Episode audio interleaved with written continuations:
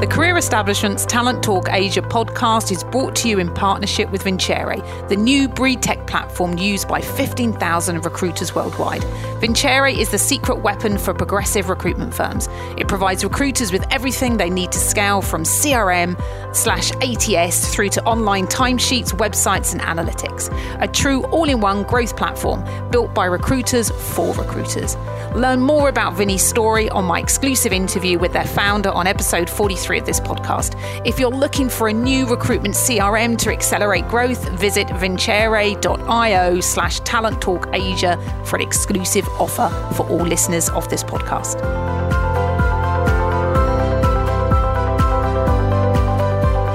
Welcome to Talent Talk Asia podcast. Today, you've tuned in to a unique talent acquisition series where I showcase powerful voices in the T A industry across Asia. It's no secret that the last two years have been challenging, and especially for H R leaders. The pandemic has driven change and upheaval in businesses across the globe at breakneck speed. And more often than not, it's been unsung heroics of the H R function that has helped keep everything together. In this series, we discuss the most pressing challenges facing T A leaders in the wake of the talent revolution. And our guests will share some of their top tips on how to best overcome them. We'll also touch upon the careers of T A professionals, so if you're looking to transition into T A and crave some tips, you're in the right place. Now, my guest today is Adam Fisher, Senior Manager, Talent Acquisition, Asia Pacific and Japan at Palo Alto Networks, an American multinational cybersecurity company with headquarters in Santa Clara, California. Its core products are a platform that includes advanced firewalls and cloud-based offerings that extend those firewalls to cover other aspects of security. In this pod, Adam will share what it takes to build a high-performing team, what T A need to do to develop trusted relationships with stakeholders, and a hell of a lot more. Today, this awaits you. You know, high performance to me is not just throwing loads of recruiters at it, right? We used to do it in the early days. You know, I like recruiters, they've got the stakeholders they manage and they keep the stakeholders happy. Now it's it's getting the, it's getting the funnel, it's making sure that they have the sourcing support, the talent research support, they've got branding behind them, they've got access to the data that they need. Enjoy the show.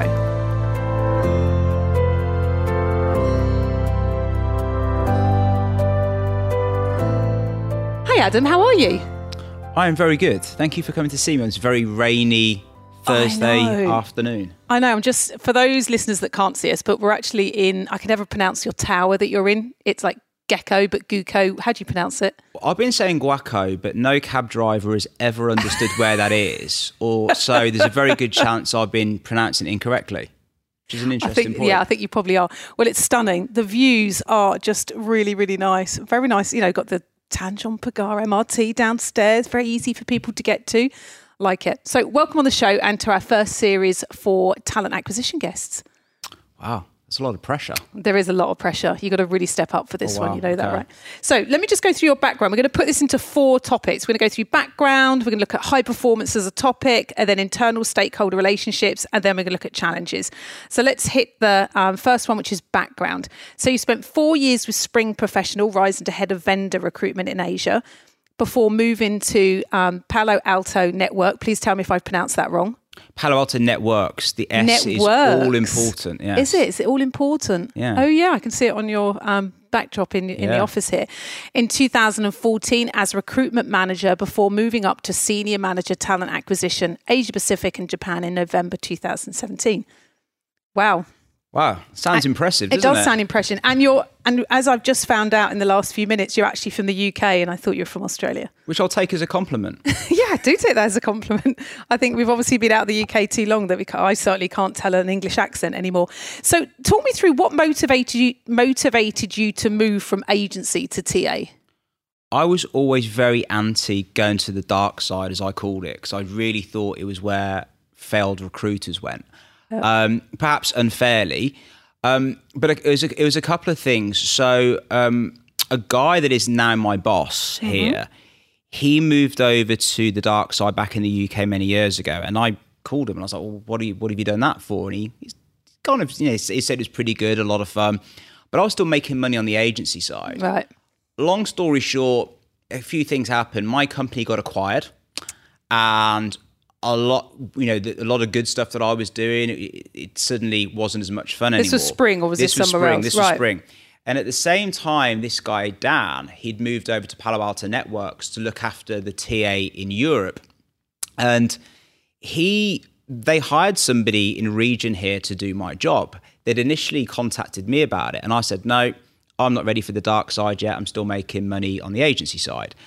And then a week later, I wasn't, because everything changed. And I right. immediately regretted my decision. Right. Fast forward a few months, the person they hired, she didn't last that long because she had some family emergency. So he was sent over here to caretake things for six weeks while they found a replacement. And, you know, being a good mate of mine, we'd spend a lot of time together. And after a few weeks of him waxing lyrical about the wonders of the inside, you know, world, I was like, oh, okay, maybe I'll go for it. And again, he's like, well, okay, but if you do, don't mess it up this time, eh?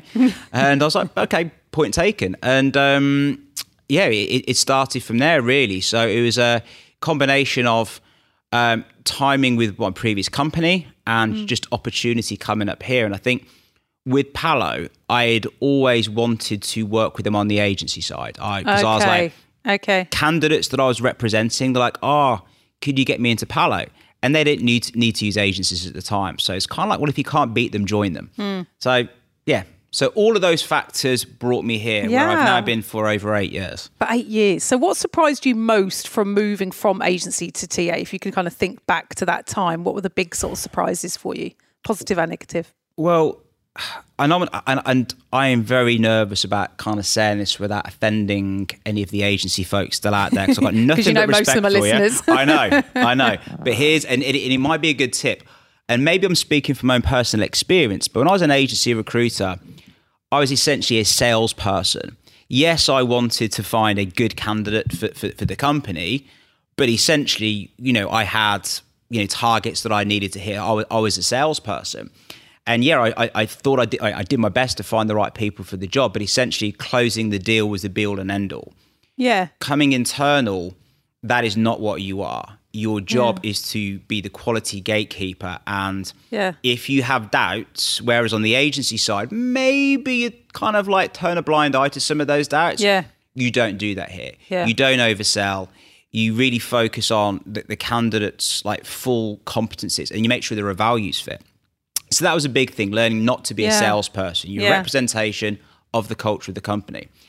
And then secondly, it was the access that you get. Because on the agency side, it's like, You'll you'll get a job late, or you're working a job and things will go quiet. You'll never know. Yeah, you never get proper feedback. You'll never know what happened. Like, or, but coming in here, like they would tell you everything. And you know, the, the good, the good and the bad thing is that you got loads of access. Yeah. But it was also quite scary, because I realised how important talent acquisition was here. Yeah. From you know, on my first day, we had all of the, the leadership for the region would come in, and I would have to go and present a T A update with right. all these very seasoned business leaders. Yeah.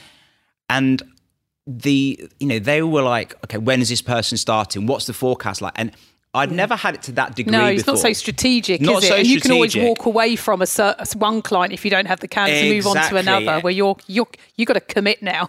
Yeah, it, it um, was. And I just, the importance of it all, like seeing what happens if you miss the hiring number or you don't hire, like it, it just felt like far more important. So that struck mm. me. And then initially sitting in Q B Rs, like these quarterly business meetings, and you would realize that um you know the, the, the V Ps would come up and do their highs and lows and pros and cons, and recruitment was in pretty much every low, and they would be like, we didn't do well this quarter because we yeah. didn't hire on time. And, and I just realized, wow, this is this is some pretty yeah. serious business here right yeah. now. It's like it, it felt a little bit more, and once again, I don't mean to offend the agency side, a bit more adult, but more grown up. I had yeah. to sort of think very differently. But do you think that that's a lot to do with some recruitment firms or some clients just not, well, even, I like to put a lot of emphasis on clients not opening up, yeah. not literally saying, why don't you come and sit on site for the morning? Why mm. don't you see what we're actually doing? Why don't you be part of one of our strategic meetings?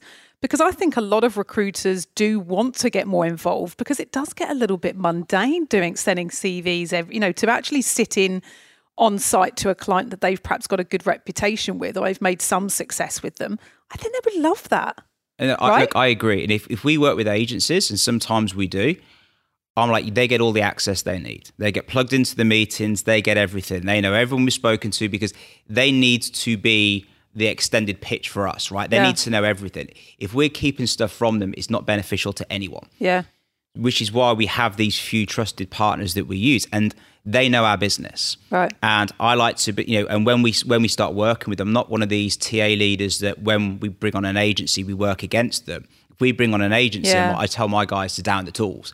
Let's just support yeah. them, give them what they need to be successful. Yeah. And often that is access to the hiring managers, right. access to all of the information. And knowing just a bit of historical stuff about the role, you know, maybe why the role's been open for a while, some of the challenges that we faced in the yeah. past, and you work together in terms of how to overcome them. Yeah. And look, when I was on the agency side, there were some people like that.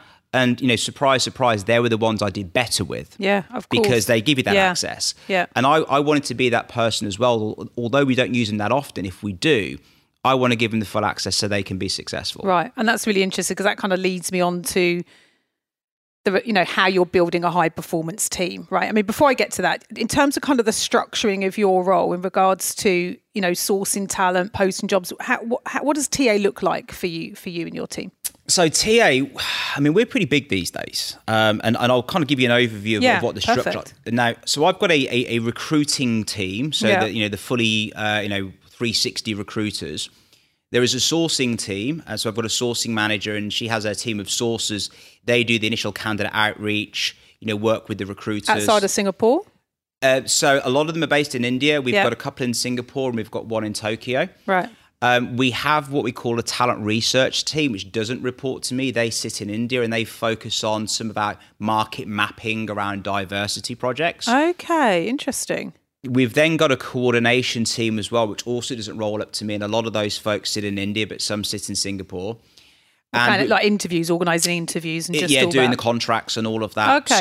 So, and then we're also starting to look at branding as well as part of the T A organisation. Because right. when I, strategy. Yeah, when I look at, you know, the long term, there's sort of, it's talent insight and talent branding are two things that we really want to work on, because branding is everything.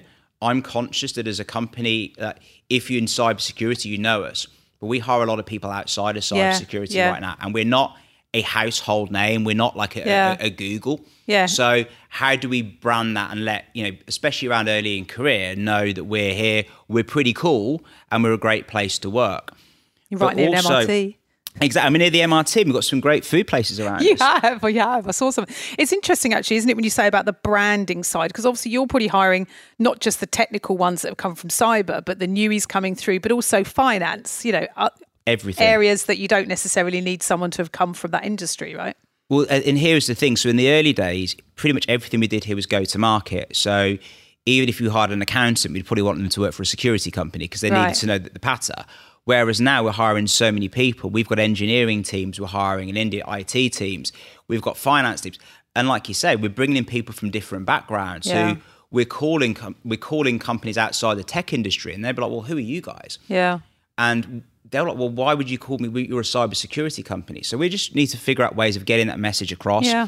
So we're looking at bringing some branding people into the team. We've got the the branding that works for the company that lets people know who Palo Alto Networks are. Yeah. But there's also the branding around why it would be cool to work here, what you can get out of it. And we're doing a lot of work around that at the moment. Is this kind of like the day in the life of someone that's a working day, a day in the life of? Yeah. yeah. Because I think everyone loves a, I love some of those on YouTube, right? We all love a bit of that. Well, because also we've got these really fancy names for these roles, and a lot of people don't really know what that means.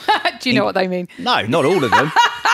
Look, when you work in a tech company, we love an acronym. We absolutely love an acronym. So it's trying to figure that out. It's even worse in Singapore. It's an acronym and another acronym on oh, top yeah. of that. On the P I E and the E C P. Exactly. Yeah, yeah, for sure. Exactly. So I'm really interested to hear about that talent research team. You said um, focused on market mapping for diverse talents. Tell me a little bit more about that. So like many tech companies, diversity is, is, is a thing for us. Mm. And this, so... in the past, when we've been given a search to do, there's always an urgency on time, yeah. right? Time yeah. is, is always a big thing. So in, invariably when that happens, you rely quite heavily on referrals. You go as fast as you can. Yeah. And we've not always fully mapped out the market. And sometimes for diverse talent, you need to spend a bit, a bit more time, spread the wings a little bit to be able to go and find this talent. So yeah. the purpose of this team in India, which by the way, doesn't report into me, um, they will give them some searches, say, hey, we're going to be looking for these type of roles.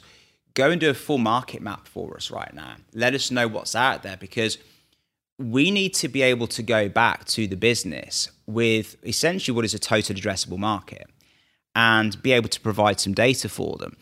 And this comes down to the talent insights bit mm. as well, because mm. if you're a, a sales leader, you set quotas for your team, and you do that around a lot of data that the analysts give you and the operations team give you at what is the total addressable market.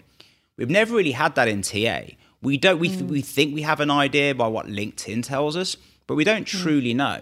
So if we're going to set metrics around in things like diversity or hiring certain type of roles, yeah. we need to know what's there. Yeah. Because otherwise, you know, we're, we're shooting in the dark. So the talent development team, they, they, the talent insights team, help us do that.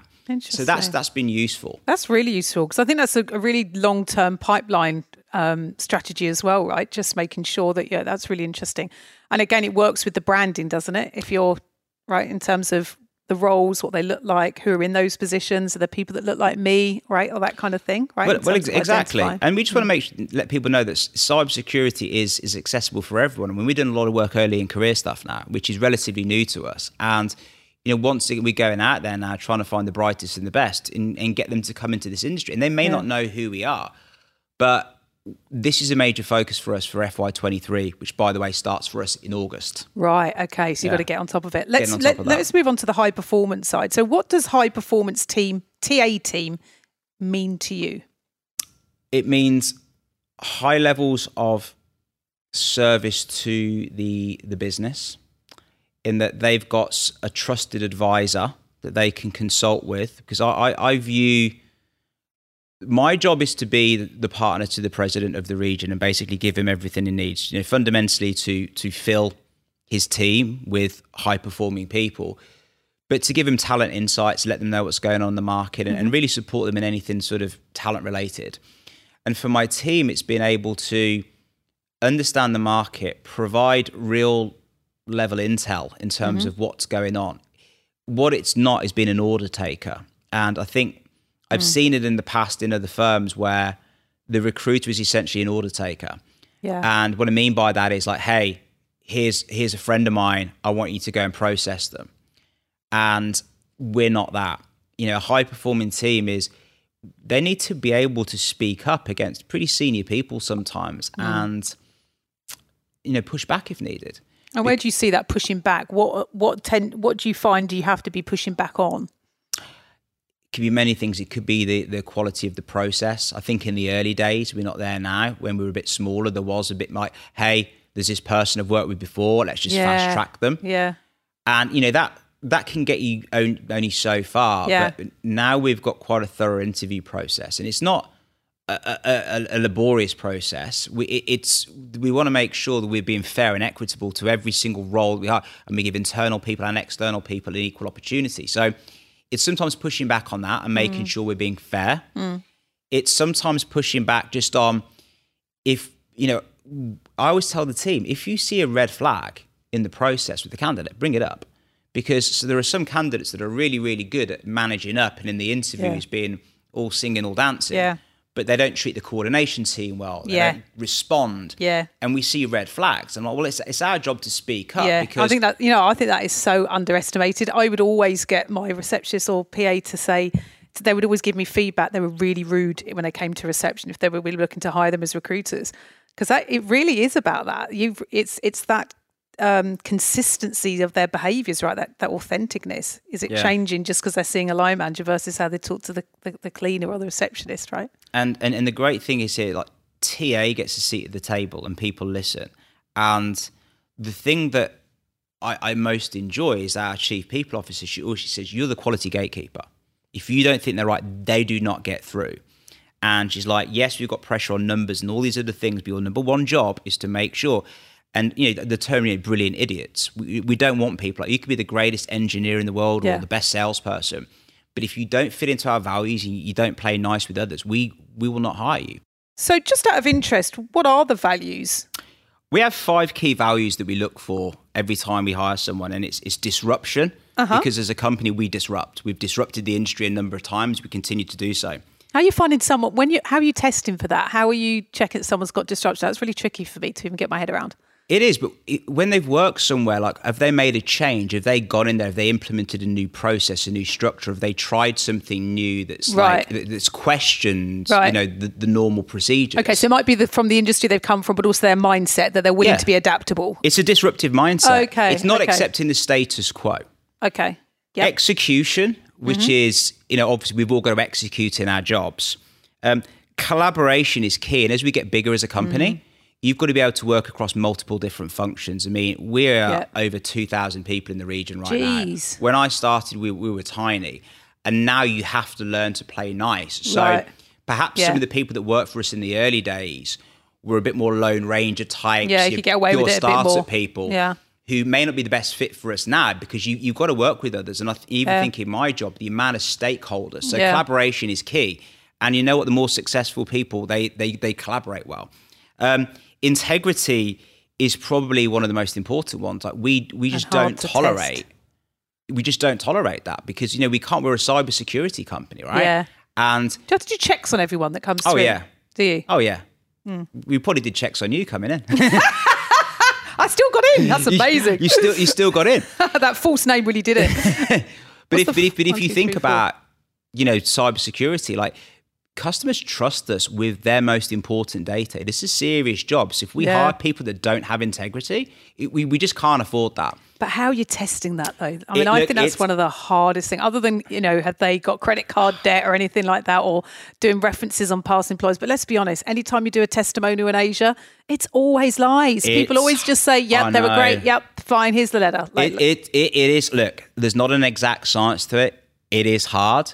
And, you know, fortunately, we, we, we get it right most of the time. Every so often you don't. But it, this is something we really look for. Like, and once again, like if we have doubts, if there's something we have yeah. doubt, then we we just won't move ahead. Yeah. Do you do competency-based interviews? We do. Right. So you can test it that way then. We do. I suppose. Yeah. Because initially, in, in the early days, it'd be that sounding blasé. It was kind of like, because it was all like the numbers then. It's like if you could spell security, we would hire yeah. you to a certain extent. Whereas now, yeah. it's... we want to make sure we're not just testing you for the job you're going to do. We want to know about these values. We want to know about fit? your yeah. intellectual fit. We want to know about, yeah. you know, get real life examples of what you've done. Yeah. And then we want to be able to test that. So when we have our round tables for interview feedback, we're like, hey, okay, you're interviewing for this job as a channel manager, but did you dig into these things as well? And you'll own that competency. The idea being the interviewers get really good at one competency. Oh, so we'll okay. know I love that. They'll be like be the expert on it. I love a bit. See, I I love anything to do with competency-based interviewing, but I love that you said that someone will will really focus on that because then they can drill down to it. Mm. They can go back to it in a different way. You know, I love that. Yeah. What's uh, the fifth one? Is the there fun, a fifth one? There is a fifth one. It's inclusion. Ah, and yep. inclusion is is huge. That is um, really huge. When I look at the makeup of you know, the team here right now, there's, there's loads of studies done. I'm not going to embarrass myself by trying to quote numbers about how well, you know, different teams do from different backgrounds, ethnicities, genders. But when I when I walk around the Singapore office, it's like, it's fascinating to see. And so, you get all these people together. And like, just, just even in my team, it's a bunch of different nationalities, you know, genders, yeah. thought processes. And everyone needs to be able to come to work and, you know, have psychological safety, yeah. be their best self. Yeah. This is a key value for us right now. And it's one we work very, very hard on. It's something we could always do better on, but it's a key thing for us. It's a work in progress, isn't it, though, it, to create an environment yeah. that's inclusive? I think particularly within Asia, yeah, it's a bit of a work in progress, isn't it? It is. I mean, in Asia for us, is it, it it's vast. I mean, you've got, you know, over from Australia to Japan and everything in between. It's it, it is it is challenging, but we're working very hard at it right now. And it's it's it's front of mind for us. And mm. I think we're doing a good job on that. We could always do a better job on that. Where are you at in that journey of building a high performance team? You know, was there parts that you want to be focusing more on? Are you happy with some areas? Can you just talk me through that? Um, I think in terms of the, the personnel I had, I've always been very lucky to be able to go out there and, and hire at a senior level. Because what I realized early on here, we needed people that could sit, you know, talk to V P level people, yeah. be a trusted advisor. So from that perspective, I've always been happy. The thing that I realised we were sort of lacking was the job of a recruiter these days is a bit more administrative than it once was. As we get a big company, there's, there's extra checks and balances that we need to mm. go through. So the recruiters were having less time, weirdly enough, to go out there finding candidates.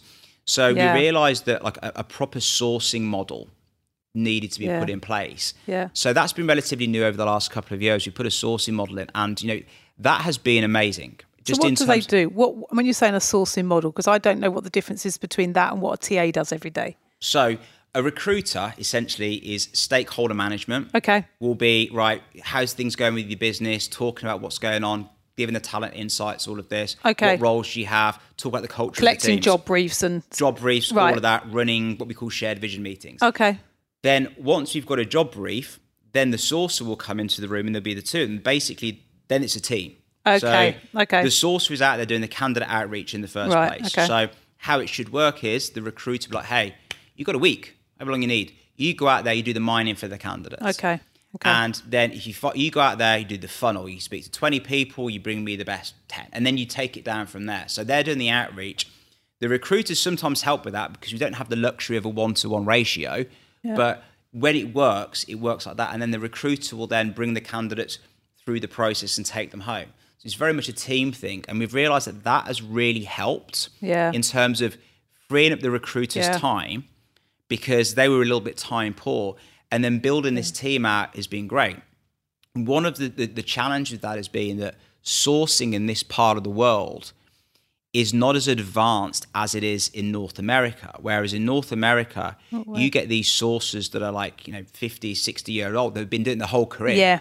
Because yeah. it's a skill. Yeah, it is. Whereas here it's, it's, it's, it's isn't it? almost seen as like a junior recruiter. Yeah, role. Or a stepping stone to be something else. Yeah, exactly. Yeah. So we're trying to change the perception on that, yeah. that a sourcer, you can be at same level as a recruiter. Yeah, you, know, you can also in, run and, and, and lead other sources, right, globally. Like it's... E- exactly. But if you look at the search model, you know, like the Heidrick and Struggles and the Spencer Stuart, those...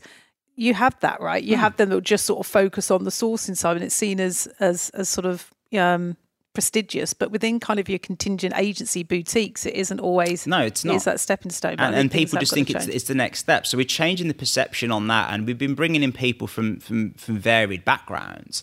Have and, you? Yeah. In what way? I mean, so a lot of the sourcing team. I mean, for example, we recently hired somebody straight from Singapore Airlines. Um, Interesting. Because. A lot of it's down to aptitude. And I think with certain, what, what we find here is on sourcing, and this is a little bit of a boring statistic, I think it's like globally, we our sourcers that do the technical roles tend to perform a lot higher because technical hiring is quite binary. You either can or you cannot, yeah. right, on, on a C V. And providing yeah. you're not like a complete, you know. Yeah, because it's technicals yeah. you're talking about. In it, terms exactly. Of, so yeah. you either, we, we can test whether you can do that. Yeah. Whereas the go-to-market stuff's a lot more subjective. Yeah, okay. So you don't often find many great go-to-market sources because it's a lot more subjective. Yeah. Often you deal, you fight against a lot of referrals. Yeah. But we've got some really good ones here. And what we've done, we've sort of, we've realised that we brought in some people with next to no experience that have what we think is the aptitude to go in there, right. and we can train them up. So, so what is it they've got? Do you know what? You the, okay, to me, and this, I don't once again sound offensive, I think the go-to-market sources and recruiters tend to mirror the go-to-market teams, quite salesy, quite right. personable, right? The, quite influential, quite as well. influential. Yeah, happy to have a happy to have a talk. You yeah, know. hence the, the Singapore Airlines thing. Can yeah. talk and have conversations with different people. If they're meeting them, they probably look pretty good as well, right? It's just kind of. But if, but if you're talking, because you know when in, on go-to-market, you need to cut through a lot of the B S sometimes. Yeah, absolutely. Because people will say they're amazing. Yeah, and we have to try and you know, get through that. Yeah. Whereas technical, we can test you out quite quickly if you yeah. can or can't do it. Yeah. So. That's been helpful in building this up. And it's a mixture of more experienced people, some more people just coming in that we want to develop. And then it's a nice funnel because then we want to be able to, to get these people to move across the business. But if we get them in early, you know, we we can we can train them up. So that's a big thing we're doing at the moment. So, you know, high performance to me, it's not just throwing loads of recruiters at it, right? Yeah. We used to do it in the early days. Yeah. You know, I like recruiters. They've got the stakeholders they manage and they keep the stakeholders happy. Now it's it's getting the it's getting the funnel. It's making sure that they have the sourcing support, the talent research support. Mm. They've got branding behind them. They've got access to the data that yeah, they need. I think that branding's so really important. Because it, they can yeah. find someone, right? But if they can't actually get that person to return a call because their profile looks awful. There's no picture of them. They have no mm. idea what they're trying, what the intent is. You're done. You can't yeah. reach them. How are you? How are you going about trying to train those individuals that don't have sourcing experience if they've not come from agency? We've got a pretty good uh, training structure these days on that. I mean, our internal T A team, you know, globally, we've yeah. got some pretty robust stuff that we use. We've got a recruiter and a sourcer playbook. Okay. Which, of course, I've read cover to cover. But honestly... Did you not write it? Oh, I was, I'm sure I'm there, yeah. It's like, it's like uh, I've been doing this for too long. I'm a bit more old school. But for new people coming in, I guess it's like taking your driving test. I yeah. probably you know, wouldn't pass it now. It's but, a good refresher, though. I find sometimes oh. even when I go back to things, I think, God, you know what? I... That's so useful to keep doing, or you just sort of forget a lot of the basic stuff. Exactly. So they come in and they're, they're learning it from scratch. Like, this is what yeah. it is. And everyone that we, we've got this method here called license to hire. Uh, the idea being that every person here, you know, in the recruiting team, every interviewer, every panelist needs to have done this course on, right. on how you hire. So it's an online thing. Okay, so have a certain level of competence in interviewing. Well, yeah, because interviewing is a skill, right? Yeah, and I absolutely. think there's, there's a perception. It's like, oh, okay, you're a manager now, go and build a team. They don't know. They've, they've, not, been, they've not been told yeah. how to do it. And we also need to make sure, just even dumb stuff, like they're not asking questions that are illegal, right? Yeah, so absolutely. So everyone will Bias go free. through that yeah. and then you'll talk through the process. Like, you know, this is what a hiring plan meeting is. These are the sort of questions. So yeah. the training that we have right now is it's, it's actually very good. So we're okay. able to bring in people. Um, I've got some really experienced recruiters here. So the sources can sit down with them and just listen. Yeah, you know, the, first the shadowing is, is, is listening, so important, isn't And like, it? you know what? Everyone has their own style. Yeah. Like, I would never tell anyone what we're not is we're pitching off a script. Yeah. Everyone has their own style. And that is cultural. That depends on the roles that you're filling. Yeah. And I'd never want to tell them to be a robot. So it's like, just sit with these people, take what you can from each yeah. of them and then develop your own style. Yeah, I'm a, a huge believer on that because I think everyone has their own uniqueness and they've got to they've got to be able to sell the company, but they've also got to be able to sell their own journey on why they decided to join, right? Because they're going to be dealing with that person when they come on board, right? Oh, so yeah. it's just so important to be, you know, really authentic. And they've got to be credible as well because it's like, don't try and, I mean, look, I am the least technical person in the world as we realised at the start of this. And we do some pretty technical stuff. I would never dream of trying to get into a technical conversation. Yeah. I know at the cursory level, you know, what we do and why yeah. we're good. But if I'm, I'm not going to argue with an engineer because yeah. they'll know more than me. Yeah. But it's about being honest with what you know, what you or don't bring it, know. Yeah, bringing people in that have got the expertise on it. It's, it's, it's knowing yeah, your part it, that you exactly, play, right? But in it's, that but it's, it's, process. It's, it's credible and like just being able to just just be be honest about stuff because it's, you know, I'd much prefer a candidate to run away in the opening conversation and this is not for me, then they go down a process because yeah. they've been told something that isn't true yeah. and then they come in board and they're like, what have I been sold here? So yeah. I think that authenticity and honesty at the start of the process yeah. is, is key. I'm really keen to know now, what are we in? We're in June twenty twenty-two. Yeah. What's the market like now? What are you face? What are T A facing now when they're going out to speak to candidates? Is it really tight? Are they dealing with manage, managing multiple offices? You know, what's going on for you? So it's it, look, it's it's a wild space, cybersecurity. I mean, it's hyper competitive. Um, I think the big thing for us right now is yes, people are fielding multiple offers. There's the people that we will be hiring from, given our stage, is we will be hiring from the small startups. We'll also be hiring from the you know, the, the, the big cloud players out there, the, the, the well-known your Googles and your right. Microsofts of the world. And they're also going after the same people we are. Yeah. So it's an interesting spot where a candidate might have four or five offers yeah. on at any one go. So we need to make sure our hiring process is efficient. We need to make sure the candidate experience is very good because if we don't get that right, mm-hmm. if they've got four or five offers to choose from and yeah. the numbers are the same, the roles are the same, if they've not had a good experience with us, then we may lose out. So but what gets them over the line then? What is it that you're doing where you have been successful versus the competitors? What do you think you're doing that's, that really stands out? Well, first and foremost, I think we have, obviously we've got a very good brand and I think we have very good technology. If you're in that space, people, fortunately, they do want to work for us.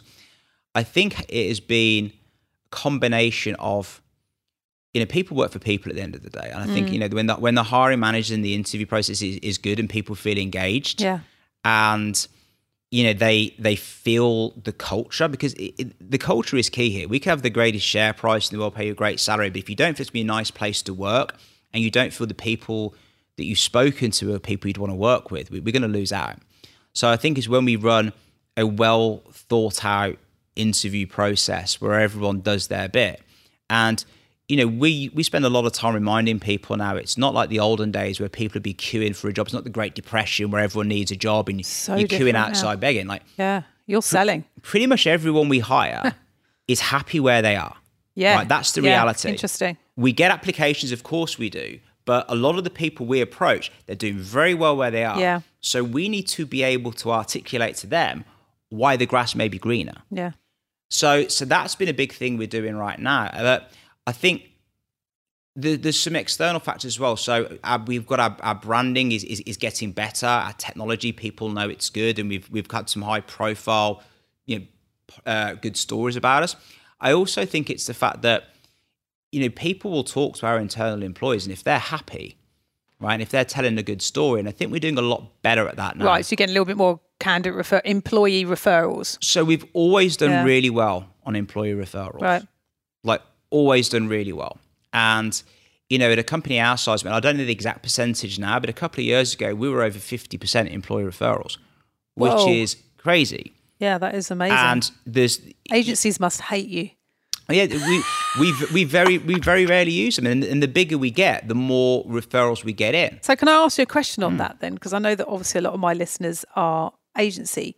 How do you prevent them not just completely headhunting out of you, like really going after you? Because that would always be my strategy if I am an agency. If I've got a client that is an organisation that's never going to use me, then I will use you as a headhunt ground. So, how do you work within that if you're you're really quite open to the fact that you've got a strong T A, you don't necessarily need a big panel. Hey listeners, time for you to grab a cuppa or maybe a chance to catch your breath on your morning run. Whilst you're doing that, I want to share with you what's new in twenty twenty-two for Women in Recruitment Asia. Well, we've extended our service offering to talent acquisition teams, where you can now benefit from participating in keynote events, enrolling on mentoring programs, upskilling yourselves from the Weir Academy, and access to a catalogue of recruitment resources. Reach out to find out more. The Career Establishment's Talent Talk Asia podcast is brought to you in partnership with Vincere, the new breed tech platform used by fifteen thousand recruiters worldwide. Vincere is the secret weapon for progressive recruitment firms. It provides recruiters with everything they need to scale, from C R M slash A T S through to online timesheets, websites and analytics. A true all-in-one growth platform built by recruiters for recruiters. Learn more about Vinny's story on my exclusive interview with their founder on episode forty-three of this podcast. If you're looking for a new recruitment C R M to accelerate growth, visit vincere.io slash talent talk Asia for an exclusive offer for all listeners of this podcast. I think if people want to leave, they're not going to, if a recruiter calls them about a role, I don't think it's going to, it might accelerate the process by yeah. a short period of time. But I don't think people are going to be, actually, wow, someone from a recruiting agency has called me. I am looking to leave. I don't think it works that way. I'm all of a sudden unhappy now. yeah. I don't yeah. think it works that way. And look, and it is the business. Okay. I mean, look at what we do. We call people that work for other organizations right now. I don't think I could get precious about it. I mean, if mm. there's recruiters that we're working with on a project and they're trying to headhunt our people, it's different. Yeah, it's different. Yeah, of course. But the reality is I don't get upset about that. We've all got, you know, uh, mouths to feed. But ultimately, if the employee is happy and we've not done enough to keep them, that's on us. Yeah. Okay. I appreciate you saying that. I think that's really, I think that's a really good statement. What tools or diagnostics do you use in the business, and how's that affected the effectiveness of the team? I mean, when you say tools, we've got... Got LinkedIn Recruiter. Obviously, LinkedIn Recruiter. Some people I mean, don't, you know. Well, I mean, it, it's, it's expensive, it. But, it, but it's still, I'm yet to, to ever meet a recruiter that's really... you know, told me about something different that worked better. I know than a few that don't use. I know a few I T recruiters, not necessarily cybersecurity, but techie techie that don't use it. But they've been here long enough that they've got their own network. Yeah, I mean, look, we we still use that. We need to be more creative now. If you look at what's happening in China with LinkedIn, I mean, like, yeah. that, you know, over there we're looking at what we could do differently. So we do some things like with WeChat, and we've right. got to be a bit more so creative. So different channels to kind of look beyond LinkedIn. Different yeah. channels. And then with some of the tech roles as well, when we're hiring like engineers, you're sourcing in different places. Yeah. yeah, exactly. Yeah. But I think probably one of the big changes for us over the last couple of years is we changed A T S, which was interesting. I think um, no one ever, ever truly loves their A T S, mm. but ours is, is, is better. It's customizable to a certain extent. Oh, is it? We have a C R M as part of that. Oh, and interesting. Okay. Yeah. So you can track all your talent. And yeah. I is, mean, it, is it as good as when you were back as an agency recruiter though? That's what I want to know. So, oh, so here's the thing. We're still... Some the of the team no. are a little bit old school. The answer was no. Well, it's getting used to using it because there's still a tendency, a role comes live, the recruiter goes onto LinkedIn yeah. or gets their phone and calls people they know. Yeah. Where we're trying to, well, actually, we've got a C R M there now with I don't know how many, you know, hundreds of thousands of people on there. Right, so you've got to plug into Let's it. Let's look at that first. So it's changing the mindsets. About- but don't you think that's the same as changing the mindsets of agency recruiters, yeah. though? I mean, I think a lot of recruitment firms struggle with getting recruiters to put stuff in the database. Oh, yeah. I mean, we all know to run a great agency, you've got to use a database. If people leave, you've you've still got a business. So it's always a, it's going to be, it's always a challenge, isn't it? Because oh, yeah. it's, And, and by the over. way, I, I'm I'm I am the epitome of an old school recruiter a, like that. Well, you, yeah, well, you use it or you don't. So I don't do that many roles myself. Right, is the caveat that I would but say. But do you encourage using oh, the yeah, database? Oh, yeah, for sure, because it's because, exactly right. I mean, if somebody leaves, we need that information, and yeah. we need to be able to track. And like, we need to know if we're going to speak to a candidate now that if we've spoken to them before and what the history was with. I know them. It looks embarrassing, doesn't oh. it? I find it mortifying if someone's rung a candidate. And they said, yeah, your colleague called me a few months ago and it's yeah. not on there. I just think it's it's so embarrassing. Yeah, it, it really is. Yeah. And, you know, we, I need to know, maybe this is a candidate that for whatever reason, just we would never want to hire because there's some ethics issues. Yeah. And if we've not tracked it, then then how do we know? Yeah. So it is very important that we do that. And, and honestly, it's like, it's just working a bit smarter sometimes. How do you measure that? I mean, I'm saying that and I'm not going to get you into trouble on this podcast now, but... You want people to use it. How do you measure that they are using it? Because if you're sitting in agency, you know when your guys have used it or not because you can see contacts added, candidates added, calls made. You see activity on the database. Do you, are you able? Do you do that with you, or do you just have this kind of trust that they're going to do that? Well, we can see how many people the sources have added, and every candidate we right. have, we can see the source of the candidate. Right. So we know where they come from, whether it's a referral, whether it's LinkedIn, whether right, it's a job. But there are people board. that have just been added. What about the ones that you call and there's and you're still caught in them? Is everyone added then that you're still talking to? Theoretically. yeah, Theoretically, okay. I'm sure if I looked into the, every one of my eyes of the team, they, they would they would probably yeah. not look at me. But, it's such a tricky one though, yeah. isn't it, when it comes to kind of managing talent? Yeah.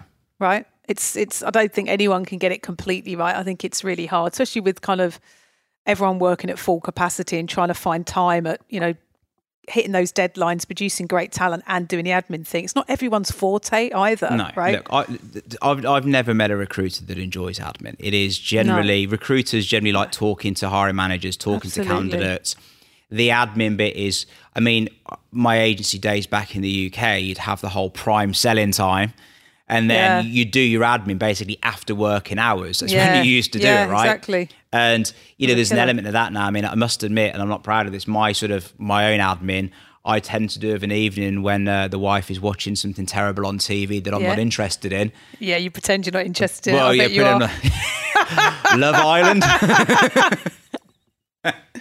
What are the, some of the most important tech that you use for the team, other than what we talked about, the LinkedIn or the... What have you found is effective? And it might be just something really simple like Calendly for just managing everyone's calendar, or is that's probably your coordination team, to be fair. Yeah, well, we're starting to use something now called Text Expander, which is which is brand new. And it's basically just shortens, like you can write little notes. I'm not I'm not explaining this very well. What's it called again? Text Expander. Oh, it's so like a tongue twister, than, isn't it? It is a little bit. Uh, but rather than writing out, so if you if you've got like an email template you'd send out a lot, yeah, right? Yeah. It's you can do little snippets, as they call it, and basically just kind of like copy and paste. It just reduces time to type. Oh, okay. Like that's that. nice. So that has been, I don't use it so much because I'm a little bit of an old dog and, and, and new tricks when it comes to things like that. But some of the team have said that's that's quite beneficial. Yeah, because they're probably saying the same things. Thanks for your interest on that. I'd like to get you to meet my, my hiring manager. Exactly. Standard stuff, there's, isn't it? There's a lot yeah. of that. So that's that's been helpful. Um I mean, other than that, I'm struggling to think of anything no, I really... Think I still think that's really yeah. interesting to say in terms of using that. Um, what are some of the metrics that you're measuring the T A team on? So there's five key things mm-hmm. in, in no particular order. there is candidate experience. Yeah. And we've now got a candidate experience dashboard where we send them a survey to find oh, out how it went. Right. Oh, from, afterwards, after the interview. Well, after a certain stage in the interview oh, okay. process. So we look at it from, okay, you were first reached out to by a source or a recruiter. Were they knowledgeable? How was the coordination? Wow. Was the hiring manager knowledgeable? So we're using this Love as data that. right now. Like, if we're seeing that hiring processes are taking too long, or yeah. we, we, we, we can look at this. You see the bottleneck now, can't you, with exactly. the data? So yeah. this is useful, especially when trying to influence hiring managers, yeah. saying, well, hey, you've rescheduled this a couple of times right now. This is having a knock-on yeah. effect on the net promoter score. But do candidates tell the truth because they're trying to get a job? Well, it depends. And look, and there's obviously a difference between candidates that have been offered the job and candidates that weren't offered the job, right? So you have to mm. take some of it with a pinch yeah. of salt. It's a bit like yeah. Glassdoor. Yeah. Where yeah. you get the really oh. wild ones on dare, there, and dare the, look at any of that anymore. Yeah, but we, but this is so that's that's one. So we're looking at that a lot. And it, yeah, you know, I love that. And it's also then onto candidate experience. It's like internal referrals, internal mobility. Like we want to do white glove treatment around internal folks. You know, if they apply, we want mm. to get back to them in a certain amount of time. This is an white area where we are not term. good at this yet. If I'm being honest with you, okay. the intent is there and the heart okay. is in the right place, but the execution at the moment is not great. Just being open. We, because we want to make give people long careers here. We don't want people going outside. Right, so it's, it's mapping out that career pathway. It's then. mapping it's out that the career path. So stage, if they apply yeah. for a role, it's like, well, okay, we need to get back to them. We need to give them a certain level of, of, of feedback. And yeah. so that's a big thing. So, and, and then same with, with referrals as well. Like, you know, if somebody's taken the time to refer, yeah. we need to give back to that person. So yeah. that is that is a big one. So it's, you've got candidate experience. Yep. like internal, like internal candidates and referrals. Yeah. Then you've also, as, as a third one, we've got hiring manager experience. Mm. You know, was the recruiter helpful? Did they give you the support that you needed? You know, were, were they were they around when you needed them? Did they give you the right advice? You what said the hiring it. Well, the hiring manager. Hiring ma- so not the T A, the the line manager. Yeah. No. So so for example, like if you're hiring for you, yeah, it, like your feedback.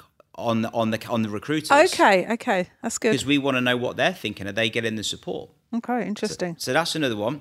And then we've got around diversity metrics. You know, how are people doing? Are they are they looking for diverse candidates? Are they, you know, just cutting corners? And you know, so the diversity piece, we want to make sure that people are mapping and they're looking at people from different backgrounds.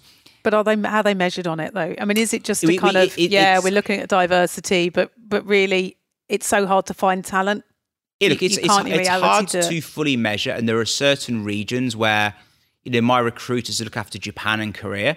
Yeah. I could never have the same expectations as yeah. a person who looks after Australia or, or Singapore. Yeah. Right? You, yeah. you can't.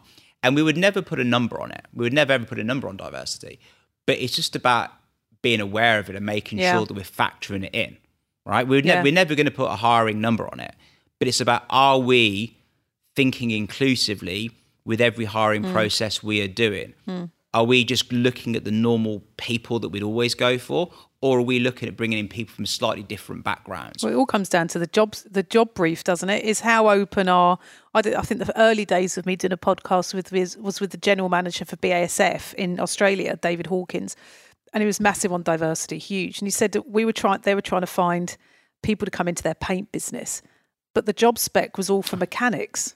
Right. Well, obviously they're all going to be guys. So we don't need someone to be a mecha- we don't need someone to work in that area. Let's look completely outside of it. And it was only until they really kind of broke apart how to write a job spec in a really open way, they were able to start bringing women in. And they did start measuring. They did put numbers on it. And so it was really interesting to just see the shift of people oh, yeah. coming in. I right? mean, look, the job spec, we did an exercise a couple of years ago when we looked at some of the wording on our job specs, and it was some of it was just so sort of like macho, must do this, like in like yeah. just some of the wording they used. And then statistically, that you know we had some of these job specs to be like you know twenty bullet points on there. Yeah, like assertive, or, or like or like or just like just deep technical expertise. Yeah. Um, yeah. you know, women will I don't know, if you, they'll need to tick eighteen of the bullet points before they apply. Yeah. Whereas a guy would be like, oh, yes, absolutely. I, I can spell security. Do you know? So yeah, there's more confidence. They'll they'll they'll learn the skills on the job. Yeah. Where and I and I know this from a lot of chats I have with a lot of really talented females is, oh no, I'm not going to go for that. I don't have all the skills. Yeah. It's completely different. Exactly. So you're right. It's, it's so interesting. So we've had to do a big, big exercise around that, and I've had you know some pretty. Well, not even just write the ad. It's also it, the phone call with the T A's yeah. to candidates. Now, I know you think you don't have the right skills for it, but I trust me, you do have a conversation with well, my hiring well, exactly. manager. You have, right? you have you have the aptitude and you have that, and like you know, we're able to. So we're doing a lot of work around that. So diversity, and the final mm. one is numbers. And okay, you know, the early days for me, like it was just numbers. And numbers being, we've got a certain amount of people we need to get into the business. And this is when the agency thing starts coming in. So yeah. we, we commit to a headcount number and we need to finish on that number okay. at the end of the quarter. So does that keep you up at night? Yeah. I mean, I'll be honest, less so now than it used to. And, okay. and I'll, I'll tell you why. First of all, we're pretty good at hitting the numbers. Okay. But secondly, over the years, and I'm thankful for this, the other four things I've mentioned are more important than the number. In that they lead to the number, don't they? Well, you know, you know, many many years ago, it'd be like you know, finishing on that number and you're getting people to start last day of the quarter w- would be key. Whereas now it's like, well, it they sound don't like an want... agency recruiter. Yeah, no, it was put it put it all in for the yeah, quarter, it was so it was bonus. A little bit of thirty-first of July coming Friday afternoon, all good.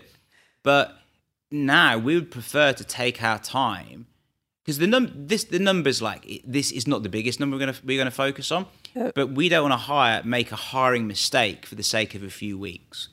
We mm. are very conscious of that. And I think this has been our, our head of people and our president for the region that's big on that. It's like, look, we obviously don't want to miss the number by a lot, but I'm not going to like hit the number at a sake of quality. Yeah. yeah and I appreciate I that. that. So that, I'm not saying it's taking the pressure off because it's always there in the back of my mind, but I appreciate that the focus is on quality. Yeah, I appreciate that. Because the, the numbers game is... It's a dangerous game. It is. And you're going to make mistakes if you do that. Whereas quite the, short the, term, the, right? Yeah. Yeah. And the, and the, and the quality game is, is big. And I think the team really enjoy that as well. How do you measure the, the the quality that comes in terms of the tenure then? Is that something you measure over time? This is so the quality of hire is an ongoing conversation, mm. right?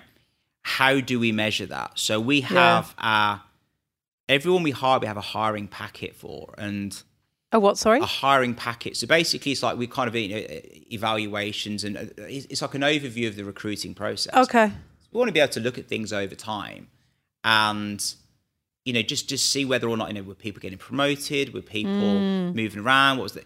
It, it, yeah, that's great data. I love stuff like that. Yeah, it's, it's look, and, it, yeah. and it's, still, it's still relatively new. We're going to need a longer yeah. period of time before we can really look back and analyse some of this stuff. Yeah. Yeah, that's really interesting. And also add the diversity bit on that as well and whether there's any kind of bottlenecks with their career paths yeah, and that kind of stuff. Sure. And sa- are salaries in line with where they should be across that? It's always interesting. I want to move on to the third topic, which is internal stakeholder relationships. Mm. We talked about this before where you were saying, you know, for T A to have these strong relationships with the business, how do you train someone to be really good at, with the, with those relationship building? I mean, recruiters are generally good recruiters are... They they have these skills, right? And you you, you sort of test that most um, of the time. Most of the time, um, I mean, I, and look, when I hire the recruiters, the business is always part of the recruiting process. So I want to make sure that the main stakeholder is is comfortable okay. with the recruiter. Okay. What and, do they look for then? Well, it, it's funny what hiring managers look for. They they think we've got this magic Rolodex of of candidates. Yeah, I'm the most popular person yeah, in Asia. Like, well, my parties are amazing. Yeah, yeah. Well, they don't, they, they don't know every single person I mentioned in the industry. Like, do you know what I mean? That, so th- that's what they look for. So I have to yeah. educate some of them. It's like, hey, it's not about having the Rolex. Because I yeah, think a good recruiter, they have a way of finding out information, a way of yeah. getting hold of people. I think There's it's a detective. Pro- I think yes, it's just yeah, being it, able it to is. find people, right? So I think the days of the yeah. Rolodex is is sort of over, or how oh many God. LinkedIn connections you have. Absolutely.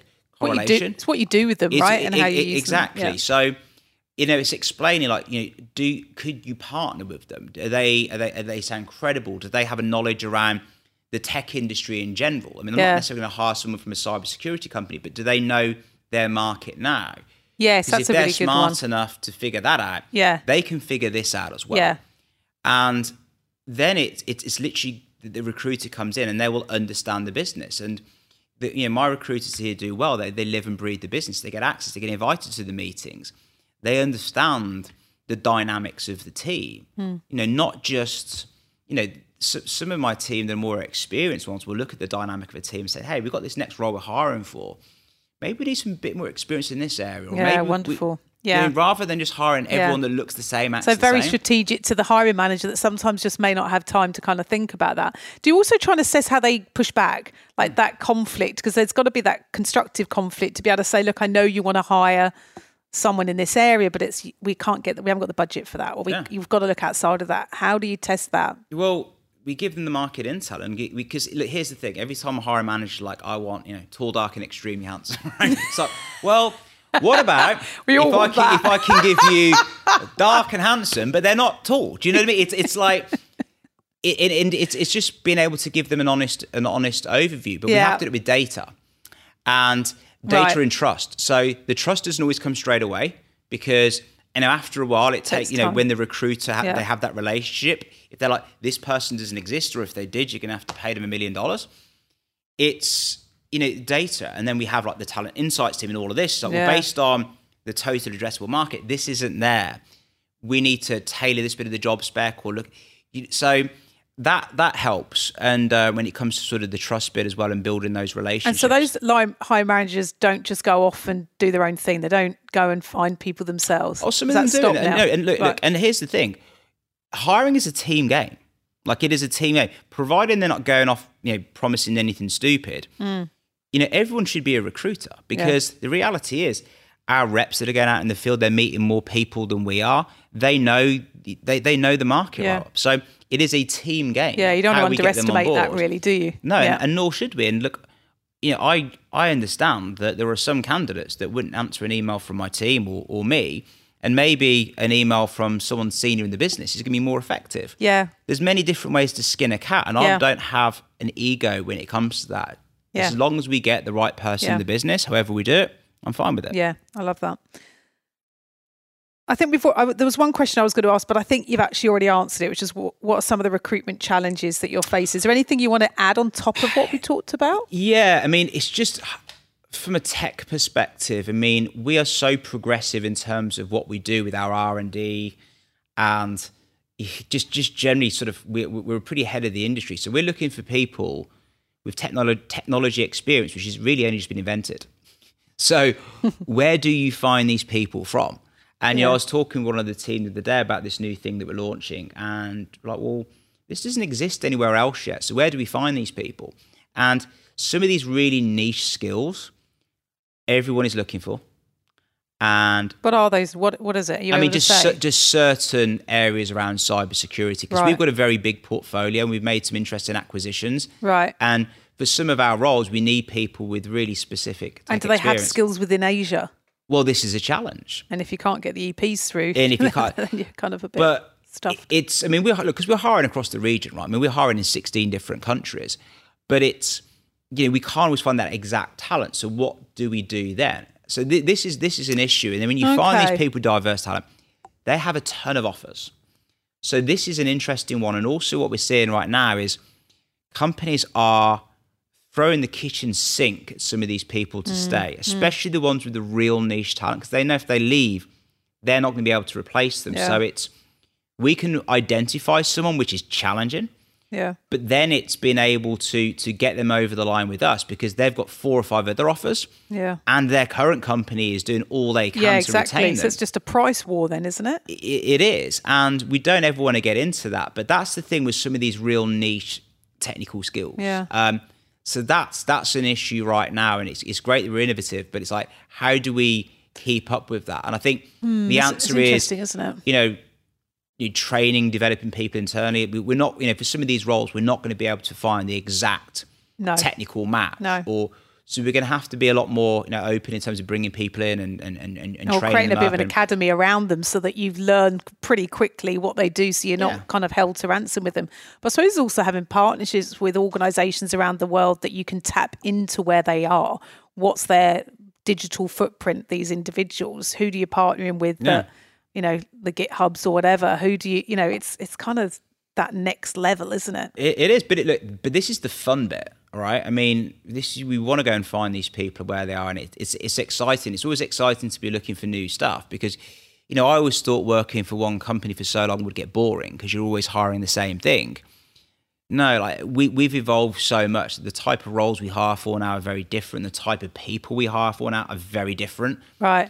So you always having to, to learn something new. Which, That's which kind is of great. Invigorating bit around yeah. it. Yeah. Because like, we'll buy like a new company, we'll invent some new tech. It's like, right, we need to go and hire for this team. And it's like, what does that mean? And you have to go and do your yeah. research, and we'll jump on a call. It's like, what's that? Right. So then, you, so out. then, so am I right in saying then for anyone coming on board for T A, they need to be quite curious, quite mm. growth mindset, that are happy to, or interested in learning new things, than just kind of, no, this is always what it's going to oh, yeah. be. Right. Because it if, seems if, to be yeah. really In, and, fast and, moving. And the yeah, and the goalpost move. I mean, I've been saying hyper growth now for, for over eight years and it hasn't slowed down. Right. Um, so if you're coming here at T A, you've got to be very curious, mm-hmm.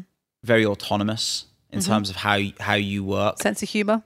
Absolutely. Like, because honestly, I don't know a recruiter, if, if you're a recruiter without a sense of humour, because the, I don't know how you do it. No, I don't know how you do it. I think that everyone would just, yeah, I think they'd just go mad, wouldn't they? I think you just, I think that should be part of the interview process. What kind of joke can you tell me that's going to keep keep me keep me engaged? So tell me a little more about what sort of differentiates your company from others. I, I think one of the really interesting things we've done in the last couple of years is around flex work. Okay. And flex location, in that we realised that our technology enables people to work remotely. And, you know, this became clear during the pandemic when one day you're sat in your office with your laptop and then next thing you know, you're sat in your spare bedroom at home. Yeah. And you need the same level of security there as you do from the home. And we were able to offer that. And we realised as a company, our performance actually went up during the pandemic when people were working from right. home. Of course. So why would we then mandate everyone comes back to the office? And and look, yeah. And so what we I do, we, we leave it open to people. It's like you you can kind of work really from from anywhere you like, because providing it's in within like a, a three hour time difference from the, the region that you, you support, and you can kind of work your own hours to a certain extent, as long as you show up for your team meetings and when your manager needs you and your clients need you. But we've all got different lifestyles, right? And very much so. You know, there was there was one yeah. of my team, she used to love to watch a Korean drama at two o'clock every day. And I was like, okay, as long as you don't have any meetings, you go fill your boots. And we've yeah. all got different things. Some are morning birds, some are night owls. Yeah. And why why mandate when, when people work? As long as it, the job gets done and everyone feels supported. And this has really helped as well in terms of, you know, women looking to get back to work. You know, maybe they were struggling with, you know, young kids at home. They don't have to go to the office anymore if they don't want to do yeah. that. Yeah. So this has been enormously helpful. And look, the office here is super quiet. I mean, I choose to come in, quite frankly, because I still like to, you know, I'm a bit old school like that. Yeah. But a lot of people, they just like working from home a few days a week. And the key thing to do then is to make a conscious effort to get the teams back That's together for lunches and things. That's just what I was going to say. Do you have certain time where you do kind of make sure that people are here? Otherwise, you can get disconnected, you, you, can't you, you? You can. But like, you know, for my team, for example, I mean, a lot of my team are based overseas, but the Singapore-based guys, we, we get in every so often. You know, if I ever offer them, they, they love a free lunch, they do. Yeah. uh, and they'll come in for that. But I think flex work has been a real game changer for us because, you know, and just being in India last week, seeing that some of the team would have to travel up to two and a half hours to oh, get to the geez, office. Geez. I mean, first of all, the stress of doing that. Yeah. I don't know how they do it. Yeah. But the loss of productivity. Yeah, absolutely. Because you are you lose all of that time in your day. Yeah. I mean, it, sometimes you come yeah. in. So I think in places like India and areas where like the commute is horrible, yeah. this has been a real game changer for yeah, them. Yeah, I could so, see that. And we have no intention of, of, of, of going back. And that's been great. And I think that's a real value add to us right now, and it's something yeah. we'll benefit from. And a real from. positive that came out of an awful COVID situation, right? No, it, look, absolutely, absolutely. Amazing. Right, we're going to go on to quick fire questions. What myth about T A would you like to debunk? That we're failed recruiters, because uh, that was a myth that I used to think. I think um, I've met some of the amazing Uh, recruiters. I know, lucky I'm working with a lot of them right now.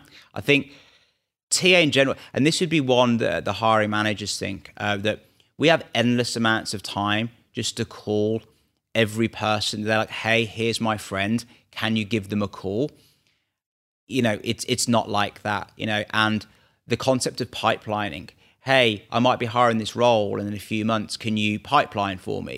It's like, well, not really, because we've got, you know, hundreds of open roles as it is, and we could call someone now about a role that comes live in six months' time, but unless they're open on the market, then it's not going to work. We can build relationships maybe, but this whole, and then I guess the the Rolodex of, you know, I'm not a good recruiter unless I know every single person yeah. in the cybersecurity industry. It helps for sure, but smart yeah. recruiters can Don't actually go it. out there. Yeah. No. What's the best career advice you've received from someone you respect, and what, what was it? Um, be authentic, which I have tried to, to live to, probably too much so sometimes. You said authentic. What do you mean by that? Well, you know, being being yourself, really. I mean, but... you know, that sometimes maybe maybe maybe too much. I'm too honest. I, I I shoot from the hip a little bit. Perhaps sometimes I could have been a little bit more corporate in situations, but I think the authenticity is um, something that I enjoy. I think my team appreciate that. They know where they stand with me, mm. you know, good, bad, or indifferent. It's interesting, isn't it? That whole trying to be real. There's all this be real, be authentic, but then we feel that it compromises on credibility or not being corporate. But actually, isn't it? Isn't it more? What is being corporate now? We work from home. We we dress casually. You know, as long as you're living within those values, is there yeah. such a thing no, as look, being the, corporate? The, anymore? Well, well, exactly. I mean, I, I guess being corporate is you know you know writing a you know something like, you know, rather than telling somebody where to go on an, on an email, it's just saying, you know, using some buzzword perhaps. But yeah, I mean, I, I look, I. You know, ki- taking off the kind from kind regards. It's yeah. like, you know, to let someone know you're upset with them, which is a very British thing to do. Yeah, it's a very British thing to do. What's a skill that you have which other people would find surprising but has been very useful to you in your career? A, a genuine curiosity in people. I don't think people would find that surprising, but I am interested mm-hmm. in what makes people tick. I'm a bit of a... Uh, a nerd when it comes to sort of like true crime and stuff like yeah? that. Yeah, are you? Yeah, I don't want to say I love the serial killers because that kind of makes me sound weird, but I am interested in the in the psychology behind it. Now, that's not right. to say we're hiring serial killers and sociopaths, but a general interest in the human condition hmm. is, you know, because you need to learn to read people and what makes them tick and yeah. stuff. So that is... Yeah, I, I, I like that. It's uh, I, I, and I still enjoy that to this day. Are you watching all the Scandinavian, the really dark ones? No. Well, then you should, because they are the Scandinavians, the Norwegian crime programs. They are dark. They are well written. Well, it's all these subtitles. You've got to really concentrate. I you can't can read be look, subtitles. You can't be looking at your phone and you know I, doing other things. You've got to be fully committed. But if you like, if you that. like the dark and all stuff like that, you should look at that. Okay, I like that. I like that. Thank you. Um, we're finished. We have actually, believe it or not, come to the end of the podcast. Wow. You wanted some more questions, didn't you? I did. I'm ready now. You were really settling in, weren't you? I'm settling in, yeah. I don't I don't even think I went too brummy, but I guess I won't no, realise until I hear no, it. No, no, I think you did a great job. Thank you for being part of the show, especially that it was a talent acquisition one, so I really appreciate that. No, of, co- of course. Thank you. If you would like to get in contact with Adam Fisher at Palo Alto Networks with the S on the end, then please check out the notes on this episode where his contact details will be found and details of anyone mentioned on the show. If you've enjoyed the podcast, don't be stingy, share it with as many people as you can, rate and review it on Spotify or iTunes. If you're a recruitment leader or talent acquisition manager and looking to join a group that embraces diversity and inclusion, please reach out and join Women in Recruitment Asia. It's also for the guys as well. Packed full of events, recruitment resources, mentoring programs, and its own learning academy. And check out the show notes for more details. Stay safe out there and be kind to each other.